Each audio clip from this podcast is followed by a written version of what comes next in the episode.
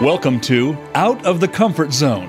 When you lead from a base of expertise, your confidence and credibility are derived from your knowledge. People follow you as a result. However, when you take a stretch assignment and span outside of your comfort zone, leading requires a different approach one of influence, inspiration, compromise, and courage. We are here to talk about how to take that next step and keep going.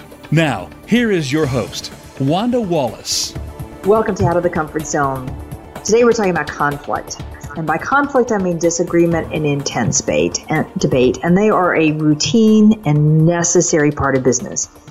Now, however, most of the people that I interact with in the corporate world either tip to one side or the other around conflict. They're either adamantly trying to avoid it at all costs, or they become overly confrontational, too willing to enter into conflict, a little too direct and candid with that conflict. And in my opinion, our inability to get this balance on one side or the other kind of about right means that execution suffers. So when people don't say what they think, then teams don't process conflict well. And I find that it's virtually then impossible to get genuine commitment and undermining results as a result. So accountability doesn't stick and yet another good idea is going to fail to deliver. So among my clients, I see no corporate cultures that are good with conflict. Some of them may complain with that, but I don't see any broad cultures that are good with conflict. I see a few pockets of excellence, but not a broad culture as a whole. And I also happen to personally believe that navigating conflict is one of the biggest underdeveloped leadership skills that we all need to invest in. So we're going to talk today about how to think about conflict and what to do when you're faced with it. So my guest is Jennifer Goldman Wetzler. She's a leading expert in this area and in organizational psychology, and she's the founder and CEO of Alignment Strategies Group. She's also the author of Optimal Outcomes, Free Yourself from Conflict at Work, at Home, and in Life. So the principles we're going to talk about work just as well in the other aspects of your life. We're staying focused on work though, just for the record. Jennifer, by the way, counsels CEOs and their teams on how to achieve optimal organizational health and growth, specializing in innovative technology, healthcare, financial, and professional services companies. And she served clients that include IBM, Intel, Novartis, Roche, Barclays, GE Capital, Moody's, LexisNexis, Navigant, KPMG, and I've deleted about half of them in the listing of that. She's also worked in the public sector in organizations like um, Oxfam and the United Nations. She has an amazing TEDx talk, and she works sometimes at Harvard and Columbia University. The book again is called Optimal Outcomes, and there's tons of information on her website as well as a zillion articles to go with this. Jennifer, welcome to the show. Thank you so much, Wanda. It's a pleasure to be with you. I'm thrilled to have you with with this. I, I don't think there's enough writing about this topic. I don't think there are enough people talking about it, and I think we clearly need all tactics on how to do it. But before we dive into the how, I want to talk about why this topic matters to you. What got you started on this work? Well, this has been my entire career, so 20 years of consulting, training, and research. And if you really want the truth, the truth is it began when I was a little kid. And I grew up in a family of screamers and door slammers, uh, and, you know, learned how to deal with conflict from a very young age as a result of that, and had a great model in the form of my maternal grandmother whose name was Florence. So, you know, we would drive every Sunday from my family's apartment in the Bronx to uh, extended family's house in Connecticut, uh, and it would be my brother and me in the back seat, and my father driving the car, and my mom up front, and then my grandmother Florence would sit in between me and my brother. And whenever things started to get too out of hand, because you know there was just constant uh, screaming every which way in the car, Grandma Florence would, at some point, uh, just by her mere presence, really, and her voice, she would say, "Sha, sha," and she, by her presence, would calm everyone down.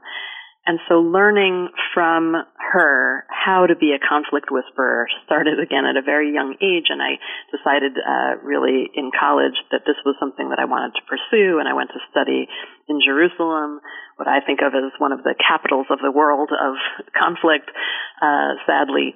but you know was a fascinating place to go study during college, and then uh, immediately went to work at the program on negotiation at Harvard Law School out of college, and uh, then to do my PhD in organizational psychology at Columbia and so on. So I've been in the field really my whole life.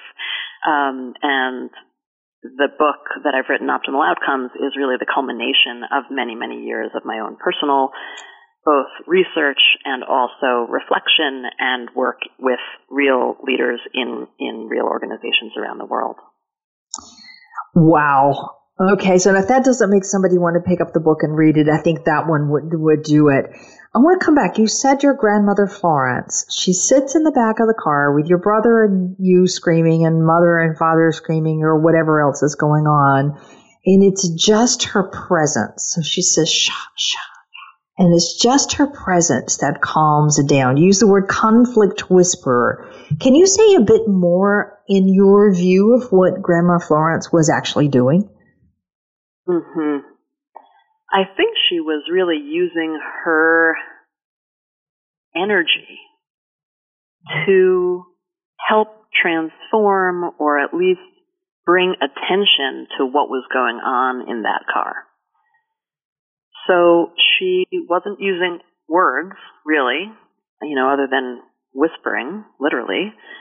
Um, but she was able through how she herself was behaving, which was, first of all, not getting enticed into the fighting herself. I mean, I can't even, it kind of makes me laugh to even think uh, that she would have ever been one of the ones yelling because she just wasn't at all. So not only was she not engaged in all of the conflict going on, but she was able to bring attention to what was happening and just with a, a short voice, a short thing of sha sha, uh, was able to help us see how ridiculous it was what we were doing. Right. In that case, it, it probably, you know, was more along the lines of just ridiculous, right? We're four people in a car, two kids and two adults who just can't stop fighting with each other. Um, but I think that's the essence of what a conflict whisperer, in my opinion, is, is somebody who can be in the eye of the storm with other people, whether it's because you yourself are in conflict or because you're sitting with people, other people who are in conflict, but the ability to be in that situation and it's swirling all around you, but you have a foundation and a grounding of your own that can then influence other people and break the pattern of whatever it is that's going on in that conflict situation, which is, of course, what she did. What she did. And presumably some of that is partly respect for her, but it's partly her also her ability to stay calm in the moment and not start yelling at all of you. What's wrong with you and why do you have to do all of this? Fascinating. Did you ever talk with her just for the record about what she did and why she mm. did or how she had thought about it? I wish I had. She's been gone for many years now, and I wish uh, I wish I had. She passed away when I was in college, so it was just at the start of my professionally coming along this path. So I never did. But you know, and you know, I had never thought about what she did as breaking the pattern of what we were in. But that is exactly what she did. It was really you know, we're in a very clear pattern. It was the same car ride every Sunday. It was the same, it, you know, we might have been fighting about different things, but it was the same people yelling at each other in the same way.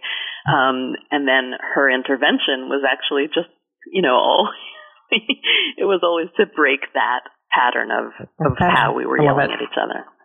I love it. Um, and I also find that for an awful lot of people that I talk to, their approach to conflict comes back to what did or did not happen in their family of heritage. But let's yes. get out of the family dynamics and get into the work dynamics. So you talk about your book is titled Optimal Outcomes and your focus is on out, optimal outcomes. So what do you mean by that and how does that relate to this whole topic of conflict?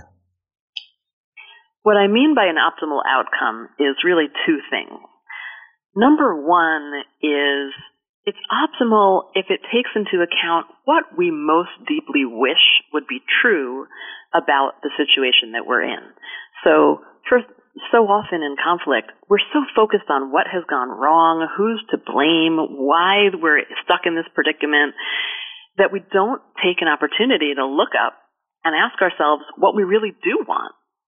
So that's number one, is to use our imagination. I mean, the other thing I'll say too is that if we do ask ourselves what we want, we're typically using our rational thinking brain. And by the way, we've been taught to do that for many years by some of the masters in the field who are colleagues of mine and, and by me, you know, this is what I've done for, for many years is advised people, well, you know, what are your interests and what are other people's interests and how can you meet all of those interests at the same mm-hmm. time and come up with options and offer other people options. This is all using our rational thinking brain. But what I'm suggesting is part of an optimal outcome is thinking to put our, our thinking aside for a moment and use our imagination instead. Use our five senses, and use our emotions to imagine what a different, better future would look like in the situation. So that's number one. But of course, you you or anyone listening to me would the first question you're going to ask me is, but what if the other side or what if other people don't mm-hmm. want what you want? So then of mm-hmm. course, what has to be part of an optimal outcome is taking into account the reality of the people you're working with, taking into account the reality of the situation you're facing. So if, if you have an out, if, if you have an outcome that only takes into account the reality of the situation you're facing, but doesn't involve you imagining what it is that you would actually like to achieve, I don't consider that optimal. That's just realistic, but sucks. that's, okay. no, that's not that's not optimal. Similarly, if we have uh, an outcome that you've imagined, and this is like the best thing you could possibly imagine, but it doesn't take into account the fact that the other person or people or group of people involved will never ever agree to what it is that is in your fantasy land, then it's just fantasy, and it's not an optimal outcome at all either. So what an optimal outcome is, is one that maximizes both what you can, you can imagine is the best outcome in the situation and maximizes the reality of what you're up against those two together that constitutes an optimal outcome. So I like that. I have my best case, my best possible imagining, hoped for dream world, and I have a reality of what we can achieve. But it's without the imagination that we suboptimize, compromise, I might often say, and don't reach our optimal outcome. Did I get that straight? Yeah. Okay. I think that's right. All right. So now you got to help me a little bit here. I can imagine being in conflict, and my imagining of the best possible world is way, way, way, way, way out of line from what somebody else is going to accept or be able to do or whatever. Isn't that just setting me up for disappointment?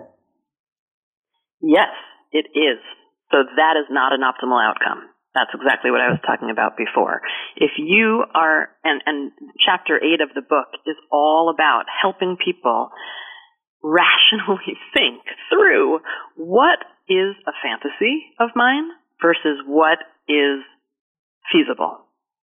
Because if I'm off in fantasy land, either fantasizing about walking away when walking away would have so many costs associated with it mm-hmm. that I see it actually as unfeasible. So I might be, you know, for example, I once was coaching a client of mine who was really in a very difficult predicament. And the story is in the book. She was in a very difficult situation at work. She was one of the co-founders of a, an organization and she was in deep conflict with the CEO of the organization um, and also one of their other colleagues. And so one day she and I were having a call. I was coaching her and she started out of the blue talking to me about one, about another, about an alternative walk away uh, option that she had, a walk away alternative that she had. And so she was going on and on and on about how she could go work with this other CEO of another company another part of town. And I said to her, great. Well, that sounds like a, a, a great possibility here. So you know, why haven't you done that? And she said, oh, well, he and I have talked about this for so many years, and every time we talk about it, this other CEO and I at this other firm, every time we talk about it, we realize it just doesn't make any sense. I'm not a good fit for that organization. So it was at that point, and this is a smart, entrepreneurial, you know, this is a brilliant woman that I'm talking to. Right. And I, I, I kind of, I stopped and I said, so you're telling me you, we've just you know, spent the, I don't know if I exactly said this to her in the moment, but, you know, you can imagine what's going through my mind. I'm, I'm thinking, I've just now spent 15 minutes listening to this, per, or more, listening to her go on and on about how wonderful this other person would be. And then when I asked her, why haven't you done it? The answer is because it's not possible. It's a fantasy. So she's living in fantasy land. And, and the reason why we, we, there are a number of reasons why many of us live in that fantasy world. One of them is because it makes us feel better, right? When we're stuck in conflict as she was with her CEO, it's often so uncomfortable. We don't want to stay, to be there. So we disassociate and we go fantasize about something else. Even if that thing we're fantasizing about walking away to is absolutely either not possible or would have so many costs associated with it that it's it's not going to happen or we wouldn't want it to happen. So that's one way that we fantasize. Another way that we fantasize is more along the lines of what you were talking about, which is we're not fantasizing about walking away, but we're fantasizing about working something out, collaborating with this other party or this other person or this other team or group. And that also is just not, either it's not feasible or um, there are so many costs associated with trying to get that person or people to agree with us. It's just not going to happen. More likely, it's just it's just not feasible. They're not interested. So fantasizing in either one of those two scenarios, uh, we do it because it helps take away the utter pain and sting of where we are, which is stuck in conflict. But uh, it doesn't actually get us unstuck, right? Right. All right. it does is keeps us stuck while we're fantasizing about something that's never ever going to happen. So I absolutely do not advise staying stuck in fantasy land. And again, chapter eight is all about how to assess what the cost would be if I walked away, what the costs are of staying stuck where I am today, what my ideal future is, and how feasible that really is given the reality I'm facing. Right. Great. All right. So chapter eight, how do you assess where I am, whether how much in fantasy land I am or not, and Mm-hmm. the steps of walking through and what to do about that. So then let's come back. So let's not go to fantasy land. That's not the, out, the ultimate outcome. But I am trying to look for an optimal outcome, which means I have to imagine what I want and have a big bit of a big dream about it and balance that with the reality of the situation in front of me and what can be achieved. All right. So I've done this. What's the next thing I need to do about conflict? What's my next step? hmm Well, I will say we've kind of skipped over the the things that come before this. Okay, well, let's back- back me up acknowledging. So maybe, let, yeah, if you want to backtrack, if we backtrack, even before we start thinking about what am I going to do, what I always, always, always advise is to know where are we now, right? Because if we don't know where we are now, it becomes that much harder to try to even figure out where we want to get to. And I don't want us to stay stuck in um, where we are now. So the book really has two parts to it. One is assessing and acknowledging where we are now so that we can use that as a springboard and a jumping off point to, okay, what's next? So, uh, so coming back to where am I now?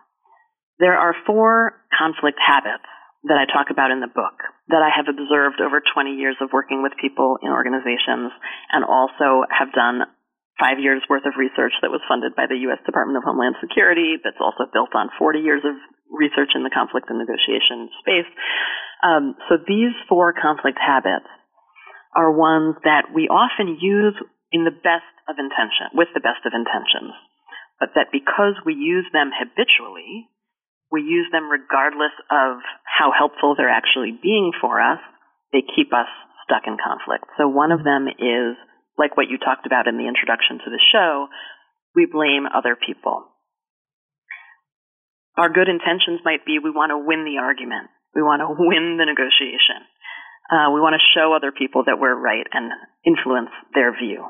But what often happens if we if we try to win every time, no matter what the situation actually calls for, we can end up getting stuck in conflict because um, we end up losing time, money, other resources, trying to prove blame, and other people just end up feeling blamed instead. So either they shut down or they attack us back, neither one of which frees us from conflict. It simply keeps us stuck. That's habit number one is blame others. Second habit, shut down. Right? So if someone else in the, in, uh, it might, if someone else is attacking you or blaming you, you might be someone who habitually shuts down. Right? So this is like the extreme version of avoidance. So the good intentions that we have when we avoid conflict are, well, maybe it's not an issue that I really care about, or maybe it's not a person that I really care about. And so I'm just going to avoid the issue, and then, you know, no harm done. The problem becomes when we avoid conflict in a habitual way, because that's really the only or the best way that we know how to deal with conflict.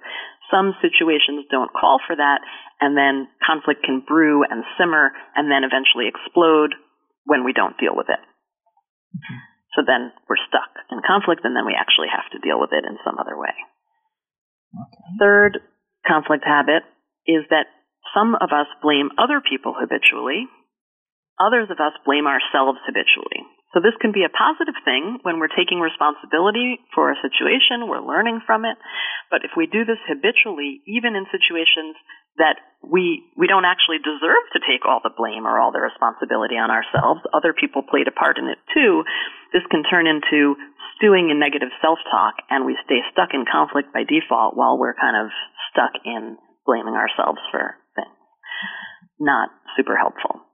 And finally, and this one can be somewhat counterintuitive, in this day and age we've all been taught, or many of us have been taught, we've grown up in a society where collaboration is where it's at, right? Collaboration is touted as just the best thing since sliced bread, and we're all mm-hmm. taught that we need to collaborate. And in fact, in many organizations today, we do need to collaborate with other people in order to get things done.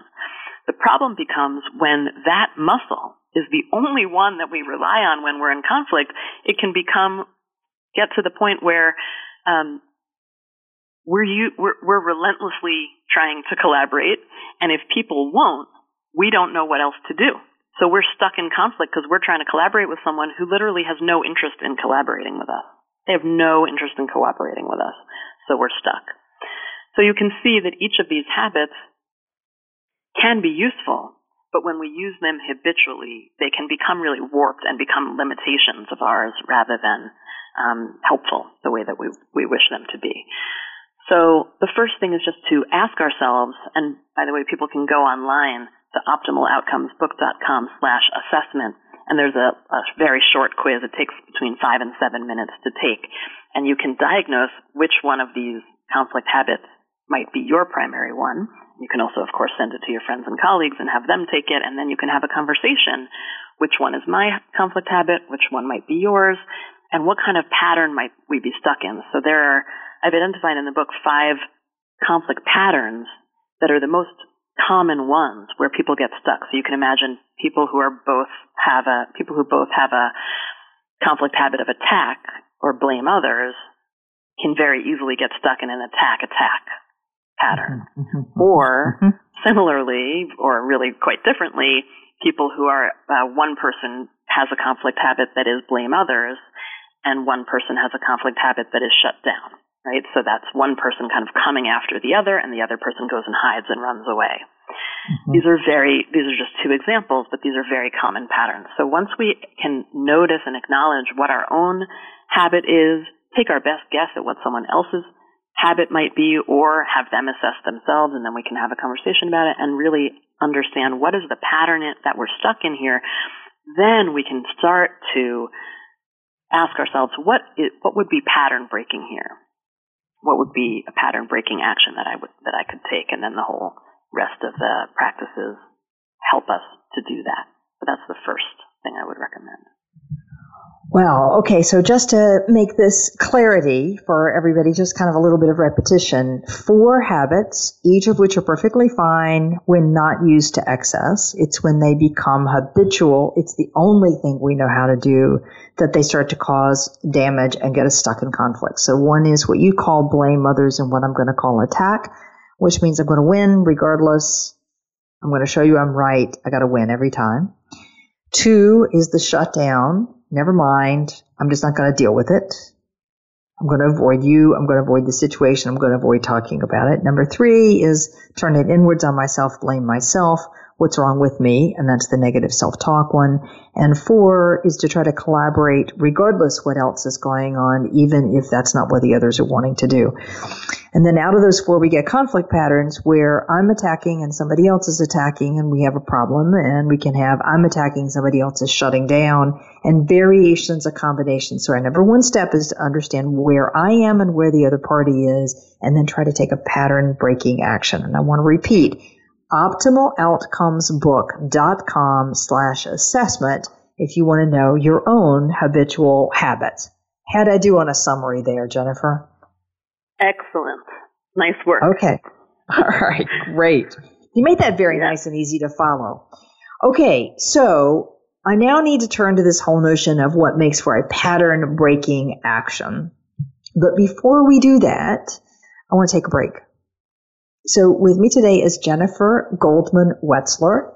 And the book we're talking about is Optimal Outcomes. Free yourself from conflict at work, at home, and in life. And the website again is optimaloutcomesbook.com slash assessment. We'll be right back and we're going to talk about these pattern breaking actions.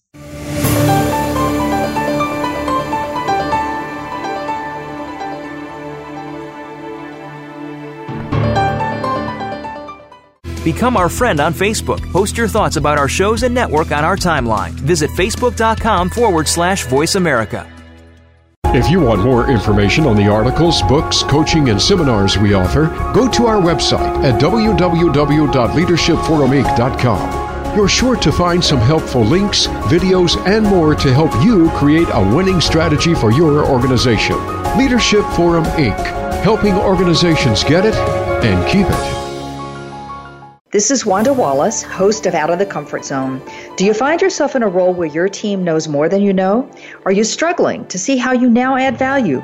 For years, I've coached leaders who have moved beyond the comfort zone of their expertise and have developed a methodology to help them make the leap and go on to do more. All of those tips are now packed into my new book, You Can't Know It All. Visit our website at leadership forum.com or tune in to Out of the Comfort Zone for more insight follow us on Twitter at VoiceAmericaTRN. Get the lowdown on guests, new shows, and your favorites. That's VoiceAmericaTRN. We're with you wherever Alexa and Google are at home, in the car, on your smart TV, and your connected devices. Hey, Alexa. Hey, Google. Play my favorite Voice America podcast on TuneIn. It's just that easy. But don't forget to make sure you actually mention the name of the podcast show to make it work.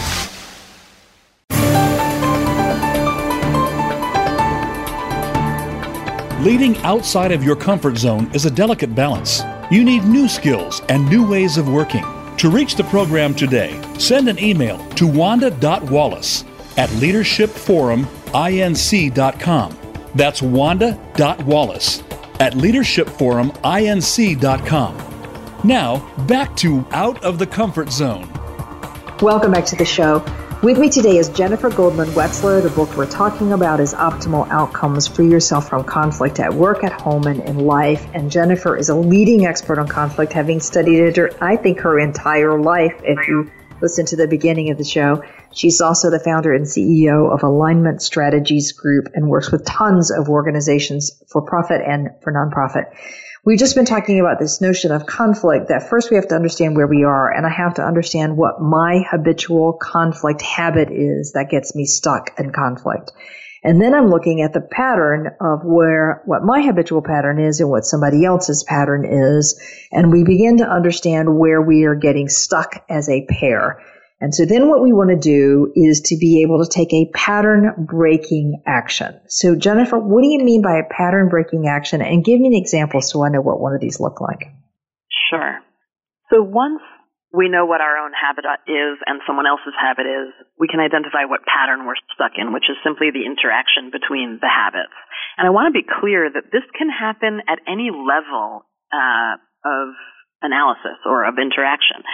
So it could be between two people. It could be between me and one other person, or it could be between me and one other group or it could be between two groups, or it could be between multiple groups. So this is something important to keep in mind that an entire group could be characterized as have as sharing one kind of conflict habit.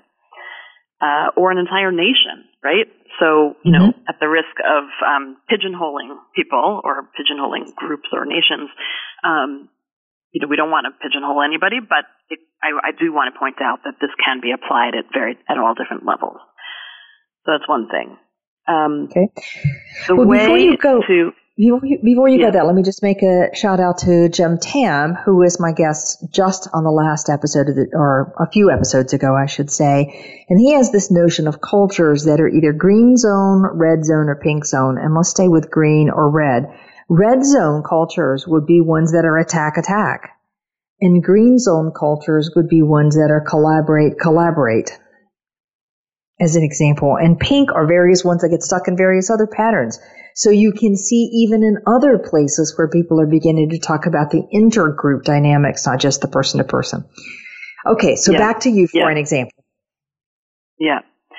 So before the break, I think you started talking about, well, what would pattern breaking action look like? Yeah. So on the break, I said to you, you know, there's not one size fits all of what a pattern breaking action would be, but I can talk about how people can determine for themselves what pattern breaking action looks like. So there's a few things. Number one is once you know or notice what pattern you're stuck in, the first thing to realize is almost doing anything else than what you've been doing will by nature break the pattern, right? I mean, it's like ridiculously obvious and simple on the one hand, right? So if you're in attack attack, not attacking the other person by nature stops that conflict loop. Like you've been going around and around and around and around. And if only one person doesn't do the thing that you've both been doing, you've broken the pattern.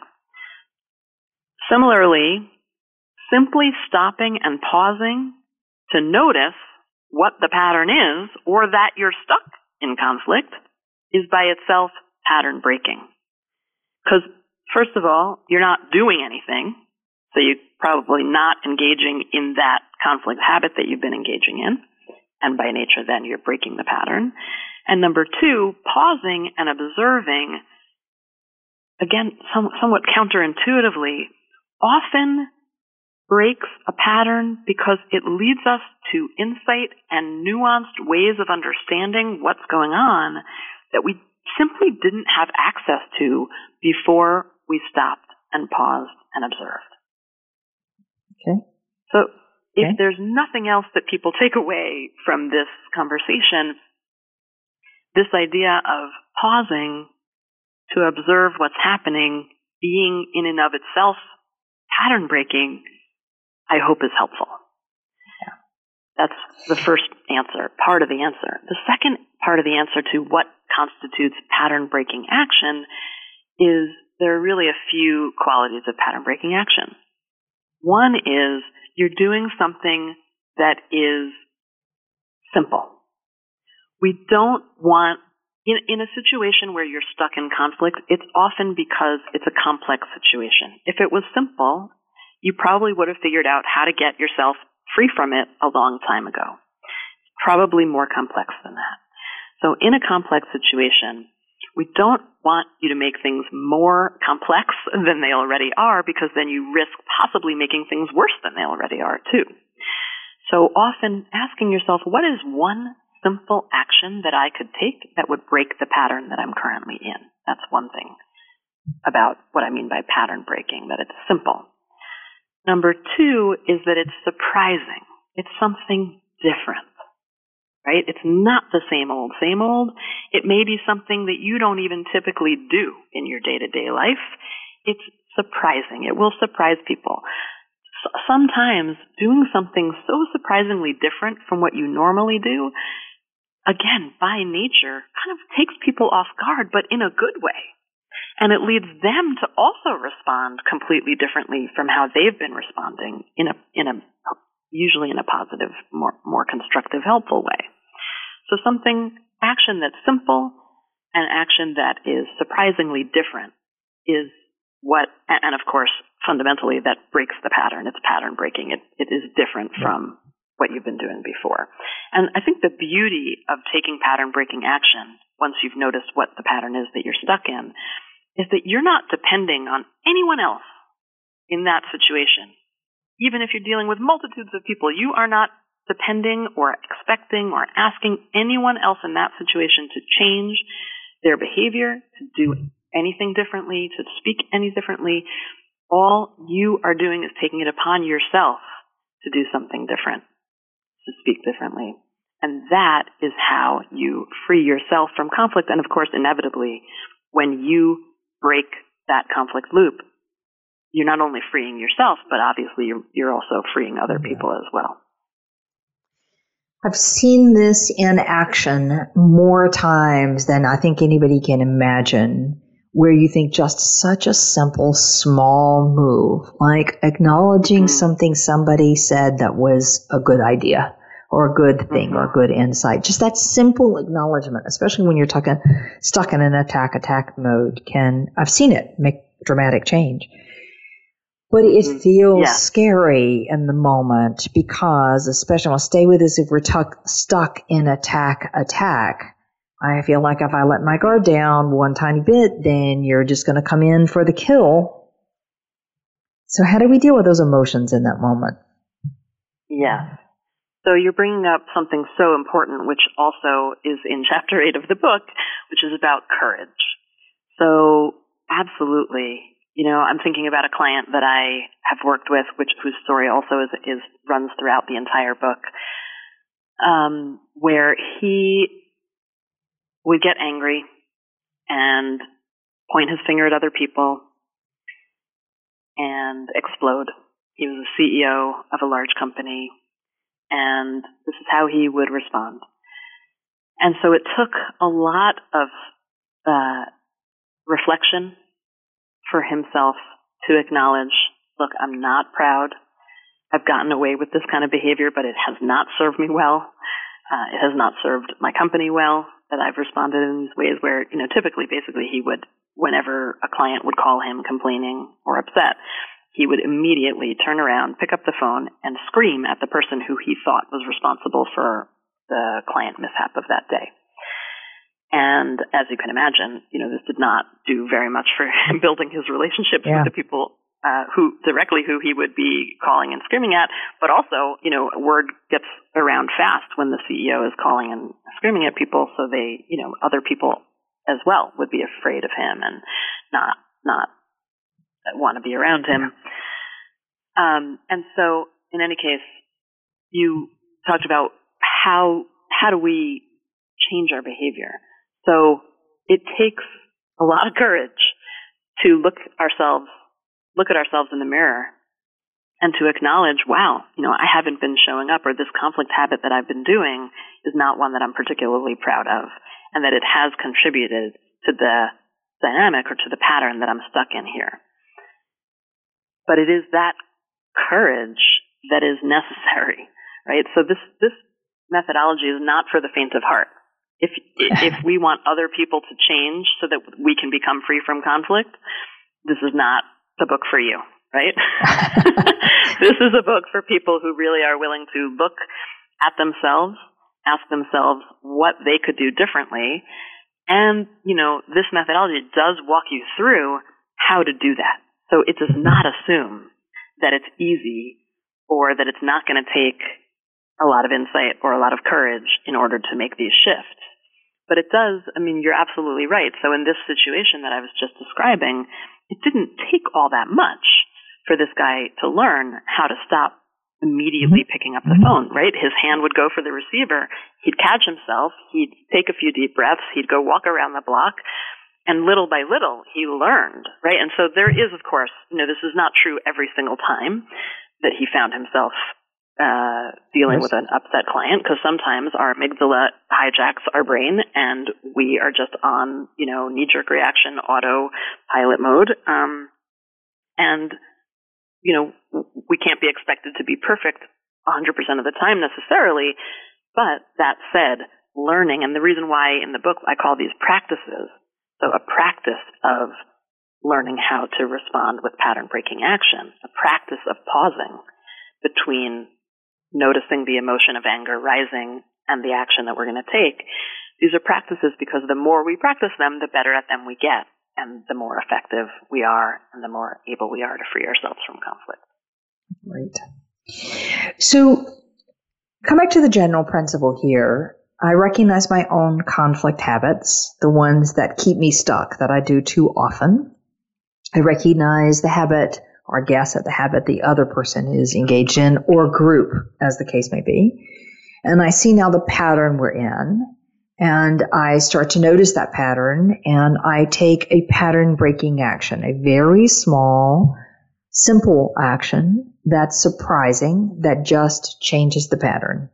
And I'd have the courage to take a look at what it is that I'm doing and do that differently. Is that enough or are there other things we need to be thinking about as well? Yeah. One other thing that can be very, very helpful is to think ahead about the consequences of our own actions on the situation and on other people. So when you're developing, you asked earlier in the conversation about how do we develop this pattern breaking action. Um, one of the things that's helpful is to ask ourselves, if I do X, Y, Z, what might be the impact not only on me today, but also thinking longer term on me five uh, hours from now, five weeks from now, five months from now, five years from now. And not only asking what will be the impact of my own behavior on myself, but also what will be the impact of my behavior on other people that are involved in this situation. So I encourage, uh, one of the other first practices in the book is all about conflict mapping and, and noticing who's involved in the situation. So once we've noticed who else is involved, might, we might start out thinking it's just about me and you, when actually there's a whole team of people involved, or there's our histories and our backgrounds. So once we've put additional people on that map and we really get a clearer picture of who's involved, we can ask ourselves, what might be the impact of me taking this kind of action on other people on this map? Five minutes from now, five months from now, five years from now and we start to get a much more nuanced sense of the potential ramifications of our actions. And so then once we have that sense, we can ask ourselves, well, what could I do to both possibly prevent any unintended negative consequences of my actions from happening? And also, what could I do to prepare for them if they do occur? Right? Mm-hmm. So if mm-hmm. I'm thinking that I'm going to go have a conversation with someone and um, lower their compensation and I think they're going to be upset at me or give them some critical feedback and they're going to be upset at me, what would be the impact of that conversation in the way that I'm planning on having it now, in the future, uh, short term, medium term, long term, um, and what will be not only the impact on me, but what might be the impact on the other person, and what might even be the impact on people who are not even going to be in the room. And so by, mm-hmm. by, by thinking more like a, a chess master on a chessboard, start to, to notice things that will be either helpful to do or helpful not to do. Uh, and, and, you know, can be very helpful to think ahead rather than noticing our consequences of our actions after we've already taken them. Okay. All right. So is it your belief that every conflict is resolvable? Absolutely not. And that is why I wrote this book. And that is why this book does not have the word resolution or resolve in it, other than to say that this is not a book about conflict resolution. um, this is a book about conflict freedom because what we've learned over the past few decades is that the principled negotiation win-win methodology helps and works in many, many situations all around the globe in business, in government, in dipl- diplomacy, in personal life. Uh, it really can work. And there are situations where it doesn't work. And that's why the optimal outcomes method is designed for those situations where you've tried and you've tried and you've tried to work things out in a principled negotiation fashion or using collaborative methods, and they just don't work. And not only have you tried to work things out and it's not working, but there's such huge costs that you experience or you anticipate if you would walk away from that situation. Okay. Right? Think about international situations or think about founders and co-founders of companies who want to leave, but it just seems so impossible to walk away from something that they've developed that's like a baby to them for so many years. We feel stuck, right? We feel so mm-hmm. stuck. We can't seem to work it out where we are, and we also can't even imagine walking away or or think about um, parent-child relationships, right? You can't mm-hmm. stand mm-hmm.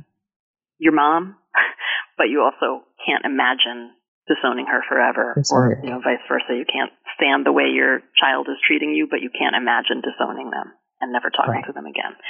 So in situations like that, that's where this methodology comes in. There are, I absolutely do believe there are situations that are not quote unquote resolvable, or at least not the way that we've been taught to approach them. But they are mm-hmm. absolutely situations where we can free ourselves and thereby also free other people who are also involved with us. Free ourselves from that conflict loop that's just going around and around and around and we're so stuck. We can actually exit that conflict loop for good by using these practices to help us get there by breaking the pattern that we're stuck in and doing something different that will help okay. free us from that dynamic. So the notion is that even one optimal outcome might be I recognize that this is not going to resolve, but I can stop being in this conflict loop that's stressing me and everybody else out. That could be an optimal outcome. Is that a fair summary? Yeah. Yeah. Absolutely. Yeah. Love it.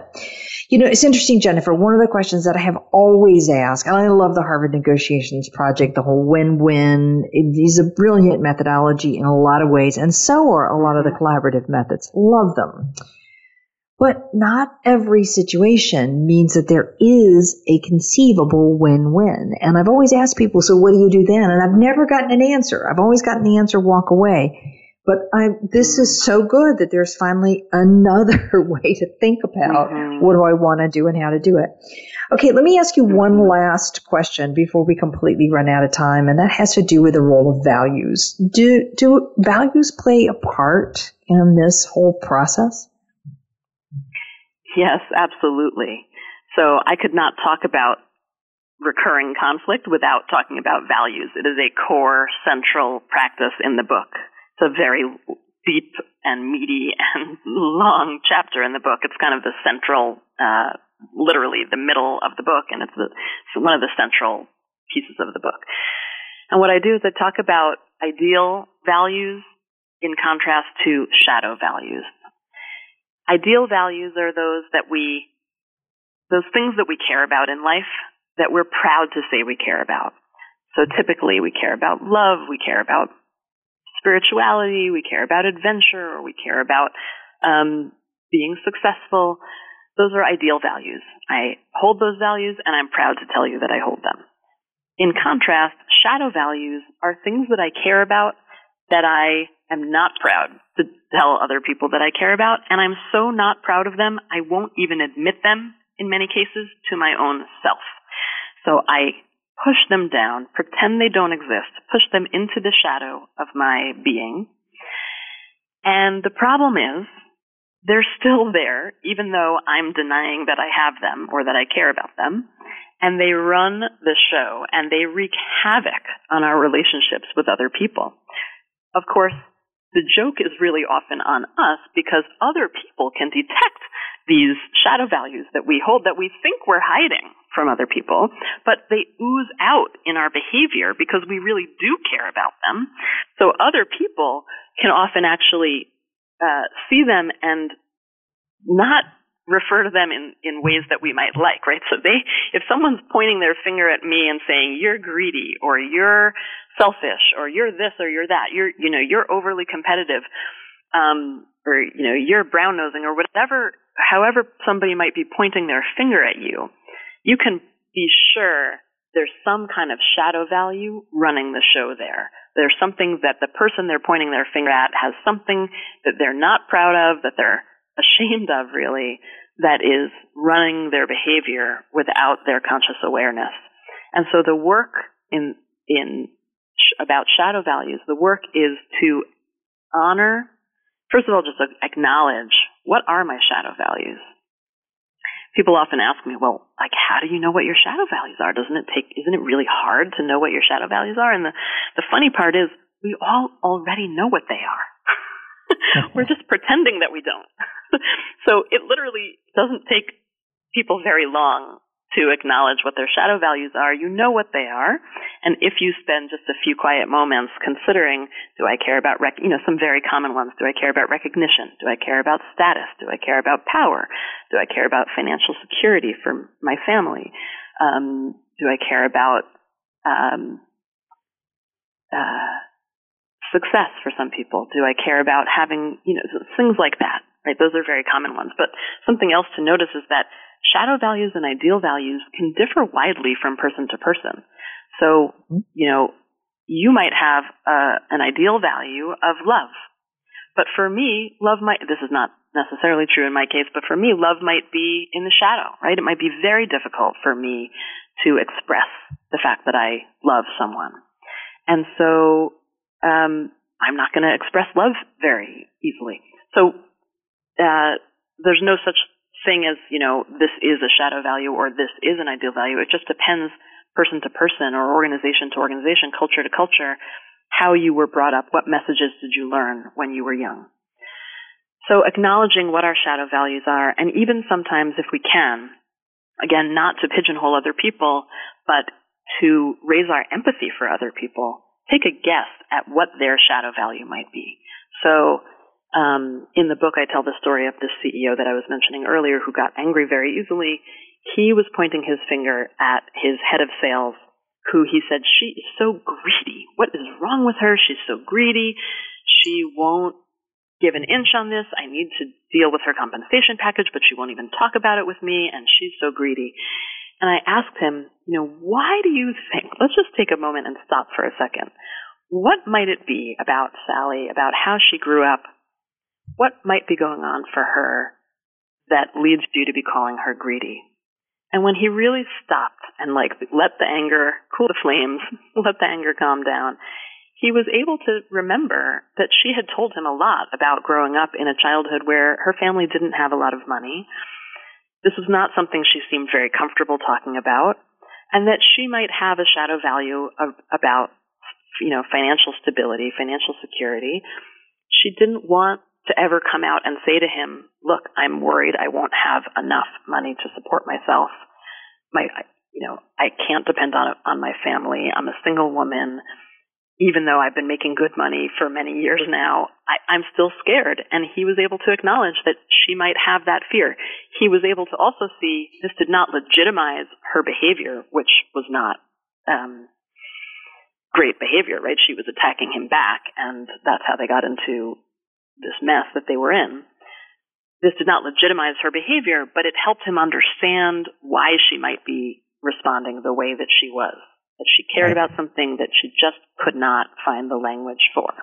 So when right. he was able to acknowledge this for himself, it raised his empathy for her. And he didn't walk up to her the next day and say, Hey, I understand that you have a shadow value of financial security. It was not, not going to go yeah. over too well. But he was able to be in conversation with her in a quiet meeting setting which was different from how they had been having these conversations, which had been kind of in informal ways on the street, walking home from a client lunch. So right. they had a sit down right. conversation where he was able to say, you know, it seems like we both really care about financial stability here because I do too. Right. And Great. I am sorry if I haven't acknowledged that. So, you know, he did a few really good moves there of acknowledging his own part in it, apologizing for his own behavior Um, but a piece so, of that absolutely was acknowledging she wasn't necessarily quote unquote greedy. It was that, you know, there was something right. going on for her that he had not been acknowledging. So Jennifer, in, in the book, which chapter is this on the values? You have exercises in that to help people identify which chapter? Yes. Which chapter is it? It is practice. Gosh. Um, That's okay. People can find it. Or I think it's practice four. Practice four. Yeah. Okay. Great. Yeah. And if you well, go Jennifer, to optimal outcomes, oh, I just want to let people know there, there's a whole, there's a ton of resources on the website. So if you go to optimaloutcomesbook.com slash values, you'll see a whole Great. slew of things you can use to fill out and worksheets and all that to help you work through this work of the shadows value, shadow values. All right, Jennifer, thank you. And sadly, we are out of time because I have a feeling we could keep talking about this. is such a hugely important topic. My guest today, Jennifer Goldman Wetzler, and the book is Optimal Outcomes. I think the thing I love about this show is the notion that this is a way to break out of the loop that you're in that is so stressful around conflict. It's not necessarily a resolution. It's about understanding what could conceivably be an optimal outcome of the situation that you're in. Jennifer, thank you for joining us today. Thank you so much, Wanda. It's been a total pleasure to be with you. And join us next week for another episode in Getting Out of Your Comfort Zone.